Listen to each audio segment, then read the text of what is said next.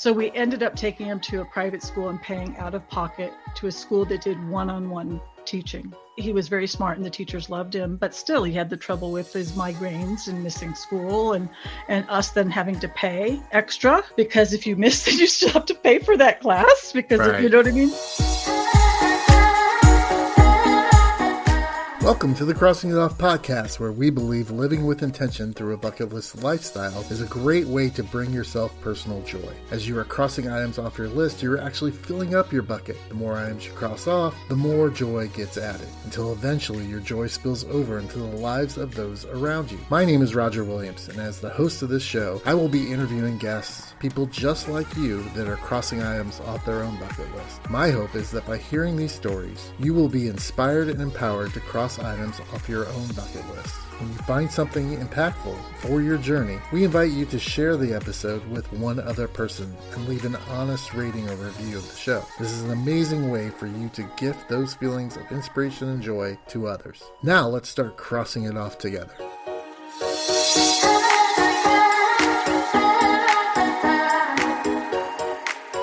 Welcome, everybody, to another episode of the Crossing Off Podcast. I am excited to get to talk to my guest today. Her name is Kitt O'Malley, and she describes herself as a mother, a wife, an author, and an advocate. Kitt, thank you so much for being here. Thank you for having me. Yeah, Kitt, tell us what did you cross off your bucket list? I sent or kicked out my high needs kid and sent him off to college. All right. So, high needs, let's start there. Go back and tell us this is probably your son's origin story more than anything, but we'll, we'll get we'll get to how it you connect to it. But tell us a little about these needs that he had and and how you kind of dealt with them through early adolescence and and teenage years.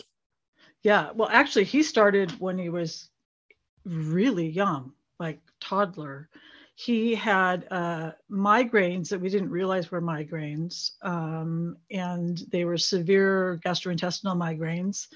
And then and then he had anxiety and depression that kind of tie into that. It's kind of like all tangled up together. And he had ADHD. So he was starting in preschool. Um, he started to get, or actually in daycare, he started to get labeled as a bad kid, mm. problem kid, because of, he would get overstimulated and act out.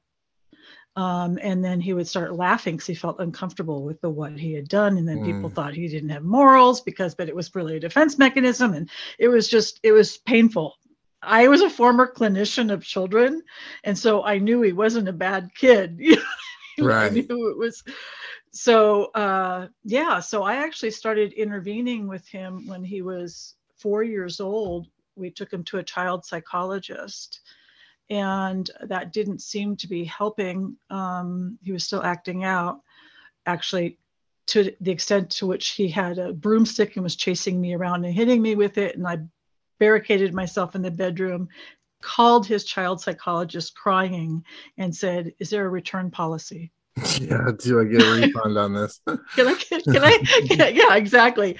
And she said no you can't return them uh, i'll get you in to see an excellent child psychiatrist tomorrow. Mm. so we got him first he was diagnosed and medicated for impulse con- intermittent impulse control disorder. So actually he was put on an antipsychotic to start off with just to get his con- behavior under control which is sort of the opposite of what's usually done and then when that stopped working then they started then they started to treat him for adhd with stimulants and that worked. But of course the stimulants wear off. So every evening when the stimulants wear off you've got a tasmanian devil mm-hmm. in the house you know. So um so he was really challenging but it wasn't he didn't want to be behaving that way and i knew that he did not want to be behaving that way. Um, and so i just did everything i could to help him you know, des- definitely didn't raise him the way other people necessarily thought we should. I mean, we were definitely, you know, we took him to a psychiatrist as a mm-hmm. family, and then I just as a mom when my husband's work schedule wouldn't allow, and you know, we worked really hard to help him. Describe what some of those things are that you did differently than what most people would have prescribed you to do. Right. So most people thought he was indulged and that he had control over us and that we should mm. discipline him more severely. And severe discipline didn't work. It wasn't, you know, if you took things away from him, he didn't care. It wasn't, he, he wasn't, behavioral modification did not work with him. Basically, empathy worked with him hmm. and and understanding that and communicating and involving him in it in a conversation from a very young age worked with him because he did not want to be acting that way. I still set limits, you know, there still were consequences, sure. but they were not as they were not um, you know, sort of if A then B sort of consequences. Not black um, and not black it, and white or it wasn't yeah. exactly it was sort of take the situation and do what's called for in the situation. And I had luckily been trained that way as a psychotherapist when I worked with in residential treatment. I worked under a moral development model where each kid was sort of, you know, you tailored your discipline to the needs of the kid, and the kid was involved in the discipline. So, how did that um, manifest itself as it started? You started going into the high school years, and that's when everybody starts thinking about college. What what was his life like during that time period? And what was the conversation like about this process of potentially leaving this structure home and going to college? Yeah well actually for him everything fell apart in high school mm. because he was a gifted student. Earlier if he when he met left couldn't go to school because of migraines and then after a migraine then he'd get anxiety and social anxiety. It was just you know so he'd be absent a lot so he'd have all these absences more than the allowed absences and i'd have to take him to the doctor and the doctor would write a, a you know thing and every, you know constantly going to the doctor constantly getting doctor's notes. And then being called into the principal's office the day after he had been awarded for getting a 4.0 gpa so, so and they tended not to offer services to kids who were gifted. Right. You know what I mean? Oh, yeah. the services that they offered were ridiculous. Like, well, he could have a trash can next to him, you know, like in terms of accommodations to throw up into. I'm like, yeah, a teenager doesn't want to do that. So in high school, he was in like IB, you know, inner uh, back baccalaureate, international you know, baccalaureate, IB, international yeah. baccalaureate yeah. and AP advanced placement classes. So you can't really miss miss classes in mm those classes. No, they're tough. So so it just fell apart. And also my mother got a stroke and my father had dementia and then my mother after a stroke had dementia and he was very close to them and we lived close to them geographically.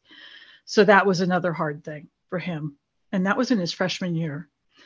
So then we tried uh, so the public school didn't work. They're 504 accommodations, which are American Disability Act accommodations, because right. they did not they did not allow us special ed accommodations because he was tested too high on his IQ, which was really frustrating. And yeah. I should have just I should have just hired an attorney, but whatever. I didn't. So we ended up taking him to a private school and paying out of pocket to a school that did one-on-one teaching. He was very smart and the teachers loved him, but still he had the trouble with his migraines and missing school and and us then having to pay extra because if you miss it, you still have to pay for that class because right. you know what I mean. So it, it it just was extremely expensive. Luckily, we had the ability to do that, but it came to the point where at a certain point, and I remember my sister saying because my sister took uh, tested out of high school and went on to college, and she said, "Why don't you have him test out of high school and go on to community college you know you know going to college and so eventually we did but the whole time i kept on giving them the choice Hmm. You know, and and when he did test out, he said, "But you told me it was better to graduate from high school." I said, "Well, if you want to get into like a you know a, a prestigious college, yes, it's better to go this other way. But you don't have to go to a prestigious college to be successful in life. you know, Yes, I mean that, that is totally true, and the, and the success rates of students that leave high school and go to a go to a community college and then transfer into a four year program are much more successful than those that just go straight into four year programs. Right. So, so yeah. it's, it is it is a wise thing to consider for sure. Right. Right. So and even I like quit a four year school because I had suicidal crisis when I was 18 at UCLA, biochem major, went to a community college, and then transferred to Berkeley. So I had my history.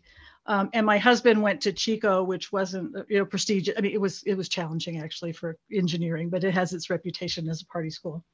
So we're like, look, your dad made more money than me, and you know, yeah. and I went, I went to Berkeley, and he went to Chico. So you know that it really didn't align. Like your success in life or how much money you make. Not that that's counted as success, because I definitely believe that you a success means different things for different people, and making money does not necessarily mean success. Here at the Crossing It Off podcast, we are passionate about inspiring you in your bucket list lifestyle and empowering you to live out your list. We offer many resources to assist you in your bucket list journey, such as web resources in the show notes, bucket list mentoring services, my book Live Out Your Lists, a private Facebook group for you to share your bucket list success stories with others, and more. All of these can be found at crossingitoffpodcast.com. Find the resource that fits your need so that you can live out your list. Now back to the show. So, what we ended up doing was he ended up taking the the the GED, the general education, you know, test, and he tested out of high school, and he went to community college, and he did very well in community college. But there were times when he would get sick or have migraines, and he had to drop out of a semester you know and so i know it's like it's okay this isn't doesn't matter how much time it takes you to finish college. Mm-hmm. it doesn't matter. And in fact given all of your struggles with your brain it's better for your brain to be mature you know when you which is your your brain isn't mature. The young adult brain is not yet mature. Your brain really isn't mature until you're in your mid 20s yeah. or beyond yeah, 20, 26 is usually what yeah, they say 26. Yeah. yeah. And you still, you know, your brain is still pla- neuroplastic. You still learn throughout your life. So I said it's, you know, and and so now so what we did was we had him going to the community college. You know, my mom and dad were both in memory care and and uh and then my dad died and then my mom died and he was very close to his grandparents so that was really hard on him and then right after my mom died, which was the second death, the pandemic happened, mm. and he did not do well with with uh, distance learning. In fact, we tried that at one point, distance learning for high school, and that didn't work before we did the one-on-one. Basically, once the pandemic was over, or not over, once the vaccine was available, the pandemic's still here. Once the vaccine was available, we all got vaccinated and moved actually we moved to oregon because that's where all the in-laws live mm. and all his cousins live my parents were the last of our southern, southern california family and he is going to now a small um, uh, satellite uh, school, uh, campus uh, called um, Oregon State University Cascades okay. in Bend, Oregon. So it's perfect again because a satellite campus isn't the 30,000 students. And because it's a satellite campus, there's more mature students and working mm-hmm. students and a lot of different type of students. They don't all fit that mold, you know, of what we think of as quote unquote normal. So he feels more accepted and he understands he has privileges because he's seeing these students who are older who are having to work two jobs and go to school. And he's seeing wow, I have it, you know, good. I imagine. So, what were some of the things that you did to to help prepare him for that transition? What were some of the things that, like, you know, not just the nuts and bolts of doing it but like for him what did he need to to be successful? Were there resources on campus that you all connected with? What were some of the things that he had to learn to to be able to exist and thrive in that environment? Well honestly i we're all were shocked that he did so well because i think the main thing we did is that we're available. We live an hour away Mm-hmm. And he can get on the call and the, he gets on the phone and calls me, you know, and asks me for advice on cooking or you know, or, you know, if he's having trouble with the grocery shopping, I gave him a resource where he could have groceries delivered, even though he's across the street from the grocery store because of his social anxiety or whatever. Sure, if it's easier sure. to have groceries delivered, Mhm. then have groceries delivered. If he's exhausted after going to school, fine. He does what he can do. My husband goes mountain bike riding with him. And actually, he's gone with his uncle and my husband, and the uncle said, "Wow, he's really developed. He's going up to people and, and helping them with, you know, different Mhm. trails and stuff like that.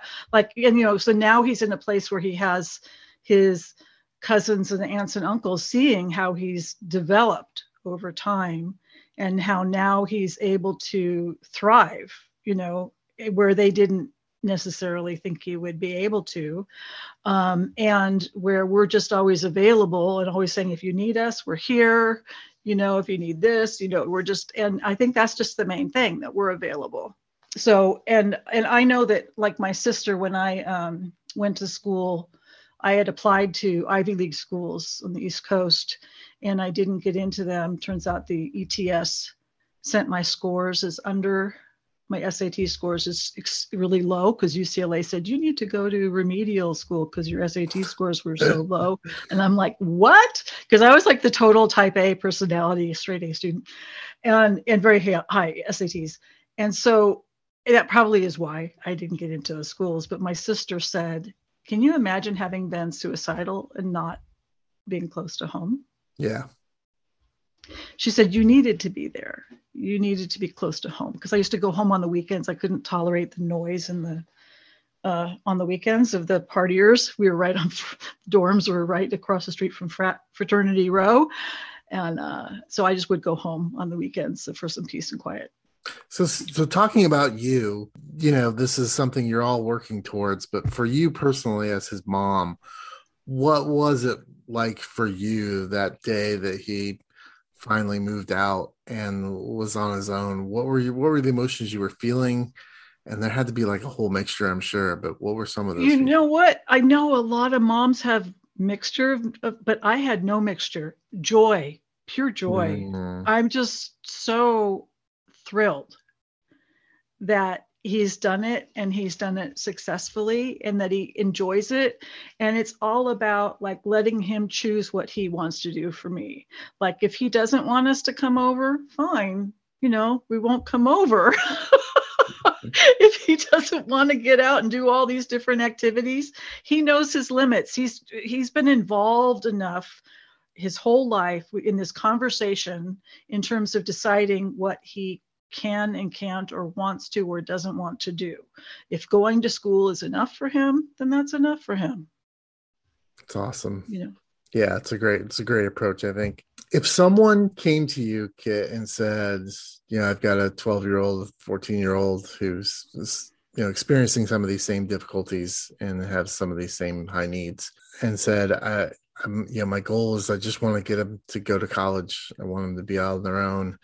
What what would you say to that person? What's the like one thing that they need to do to be, you know, do you think to be successful in making that happen for themselves? well, I think first of all, when when eh, early intervention is key with mental health issues. So I think as soon as you can get your kid treatment, the better. And getting as much advocating more than I did Yeah. in the school district to get your kids the resources they need, which is really, really tough because they're, you know, it's really the worst of the worst who are getting in that. And so kids who, you know, have functionality in one area but not in other might not qualify unless you fight. Um, and you might need to get an attorney to do that. And I've known lots of people who've done just that, you know, because I'm involved with NAMI, the National Alliance on Mental Illness. So I know lots of other parents of children's with with mental health needs. So that would be my main thing. My other thing is maybe college isn't the right goal for your child. Yeah. So you need to figure out with your kid when they're at the proper age what their goals in life are. Mm. And we always indulged our son in terms of his interests. Whatever he was interested in, we would support him. So when he was interested in baseball, we supported him in playing baseball. When he said, I don't want to play baseball anymore because the parents were getting really nasty. Not the kids, but the parents. Yeah, I hear the you. parents, right? Yeah. And the sportsmanship was poor. You know, I mean, we're like, that's fine. We Oh, get yeah. it. That I can't. We the parents are looking at each. The parents who aren't acting out are looking at the other parent, like going, "What is going on here?" Some oh, just horrible. And fine, you know, when he was into fishing, into fishing, when eh, whatever he was into, we'd back him up. So, and I I say, you know, fall, let your child follow their passions Yeah. don't put on your pre you know, like it, there's people who are all Mhm. negative about the computers or gaming or whatever my son is a computer science major There you go. i let him i let him game i let him on the computer that was his social life he was interacting with people Right. online and, and Right. it was a way for him to interact in a positive way with his peers that was more difficult in person Yeah, and I, I experienced that same thing with with um, couple of my children too. That my son, my youngest son, was uh, liked playing video games but wasn't good at it, and so he said, "I want to, I want to do video games. I want to do video games." And so we, you know, looked up articles and got books and said, "Okay, what does this video game industry look like? What are the jobs?" He's like, "I just want to be a tester." It's like, okay, well, being a video game tester kind of sucks. It's not the Yeah. best job in the world.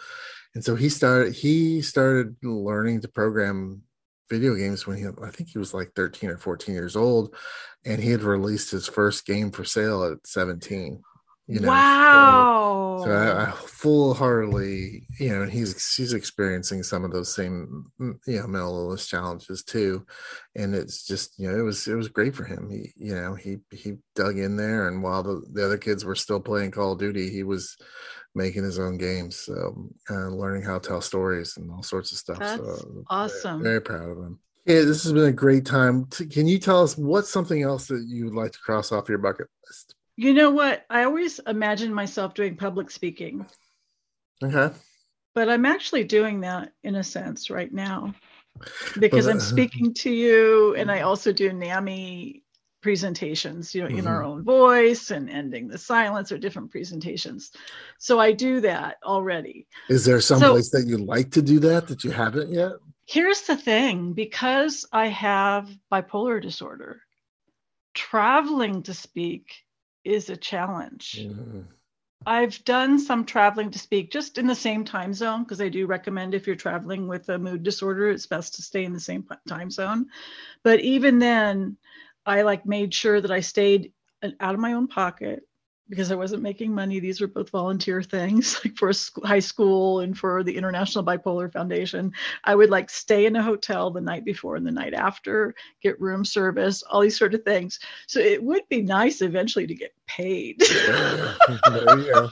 So, So what that you would be on my- yeah, That Oh, would be on my bucket list to get Oh. paid. A, that makes it a smart goal, right? That's what I always promote: is that your your bucket list items should be smart. So that's that's measurable. If you're getting paid to do it, that's measurable. That's a good thing.